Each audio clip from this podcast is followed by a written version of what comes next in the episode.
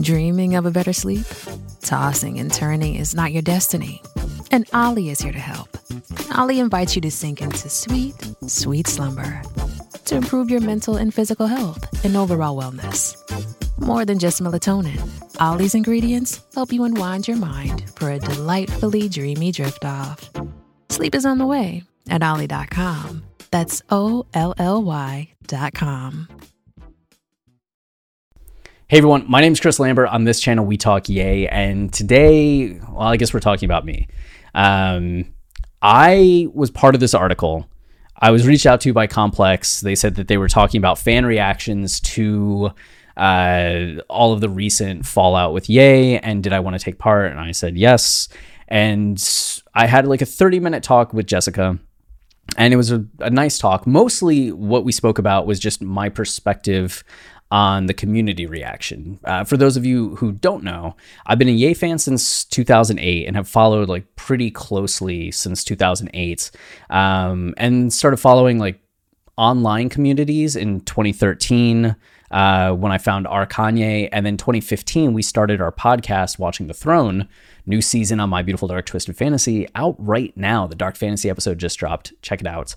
Um, and we also made our Twitter account. So I've been running this Twitter accounts uh, where we follow like 20,000 fans that are mostly like Ye fans, right? 20,000 people that are mostly Ye fans. Um, Instagram made this YouTube account in 2018 and I've been running it for four years and seeing like all of these comments over four years. So uh, a major like talking point was just what was fan reaction kind of like, or what was the fan community kind of like leading up to 2018? You know, what was I seeing? What about 2018? And then how about now? And kind of comparing and contrasting and giving an overview and just giving some insight to my perspective of, you know, being as big of a Ye fan as I've been for as long as I've been and kind of the psychology that I see around current events and it was mostly that there wasn't like a lot of like bluster. It wasn't as dramatic as like it's over. I've been trying to be like thoughtful and like walk a line between disagreeing with things and trying to make it clear why i disagree with what Ye has been saying and understanding that there's a, a core concept that should be discussed in terms of like contracts and the music industry, sports industry, just entertainment in general, because I do think historically those have been very exploitive.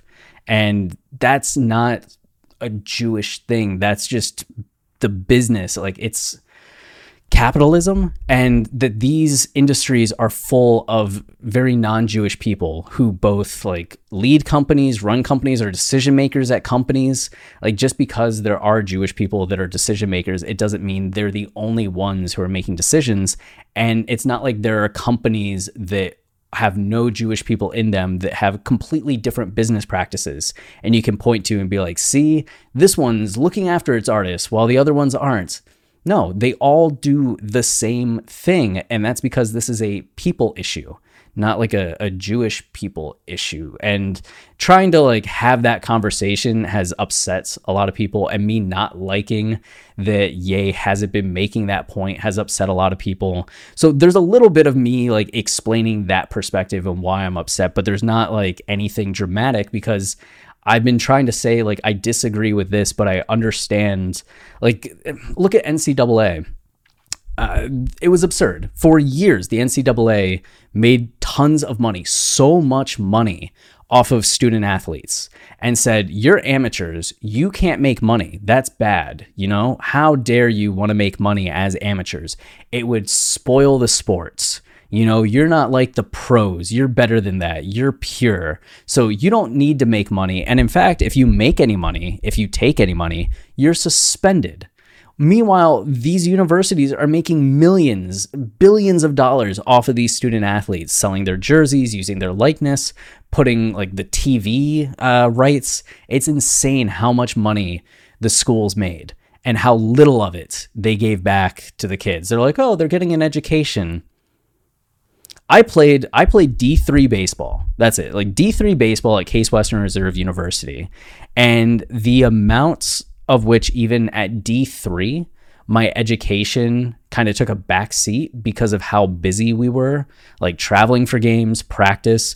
We would have to wake up, go to practice at 6 a.m. a lot of days, which 6 a.m. in Cleveland in February is awful. Like, I mean, just being in Cleveland is generally like pretty bad, but in February is even worse. And at 6 a.m. is just pretty much as bad as it gets.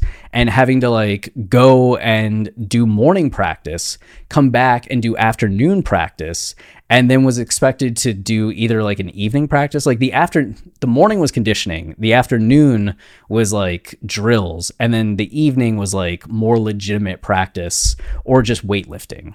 Like it was insane just the amount of time I was spending at baseball related activities at a D3 school that didn't care about sports. Case Western Reserve University was bad at sports. The baseball team's good now, but it was bad at sports. And we were an education first school and it was demanding as hell on my time. I can't imagine what it's like being at a D1 school trying to get like a major and really study. Like, yes, you get free tuition, some of them, you know, but the education you're getting is not the same. It's not a dollar to dollar value of people who aren't student athletes. And the school makes so much money it was unfair and that was not like because the schools were all like jewish people or the ncaa is all jewish it was just lots of people from all like ethnicities races religions backgrounds were like yeah we should do this we should exploit these kids and they did and I think it's done. I it's still not great, but it's at least better than it was. So I'm on board with the mission, just not the messaging.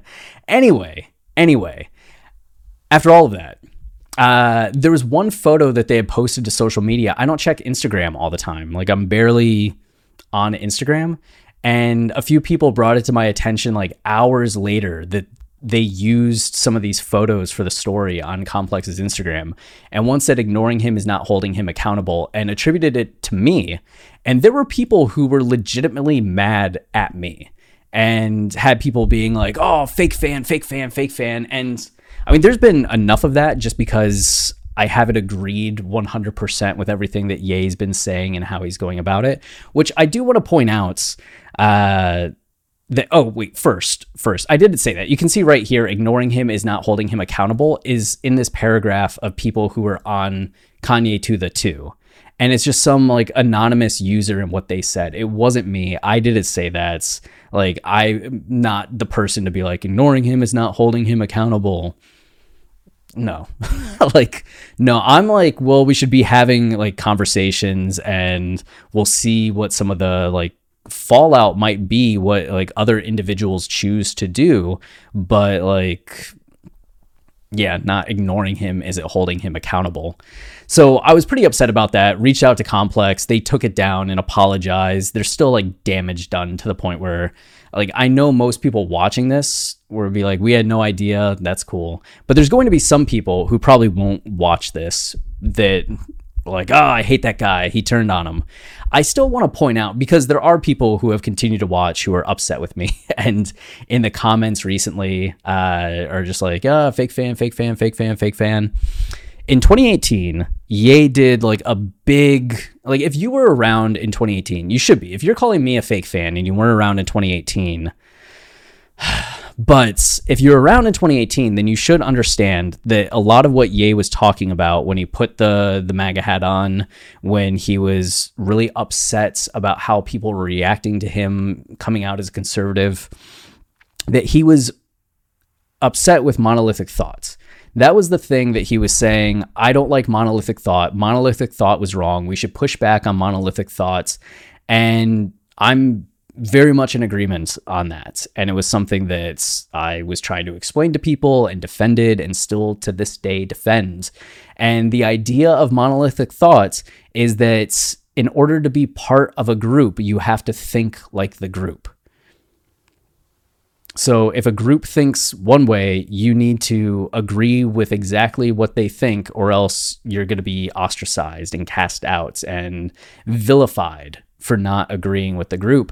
And that's exactly what was happening with Ye when he had the hat. Ta-Nehisi Coates, like a prominent author, wrote this whole article saying like Kanye isn't black. And I thought it was such a, a gross article. And it's exactly what Ye was getting at was this idea that because he's not a Democrat, people were saying that he's not black. And how ridiculous is it to deny him his identity because he didn't go along with everything that the group did? Like you can't take that away from him it's just it's his experience it's who he is and he can say whatever he wants about that but saying just because he's not a Democrat or just because he put on the red hats, he's no longer part of the group is such an absurd and ridiculous thing.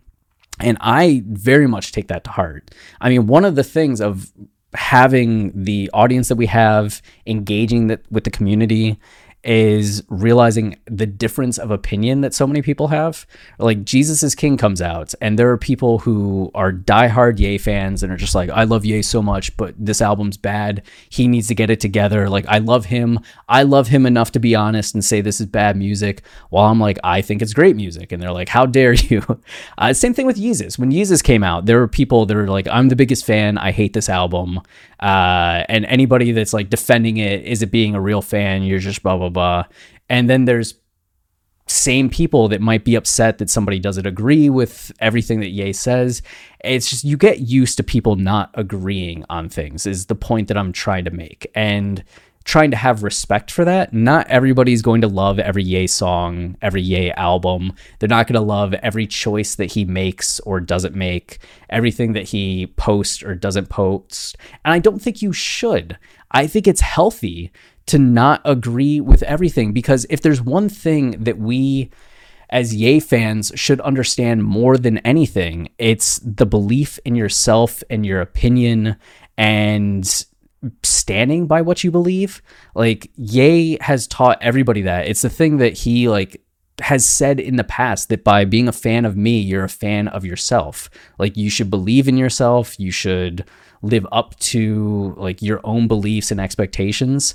So it's like if you're trying to agree with everything Ye is saying and doing, are you really being true to yourself?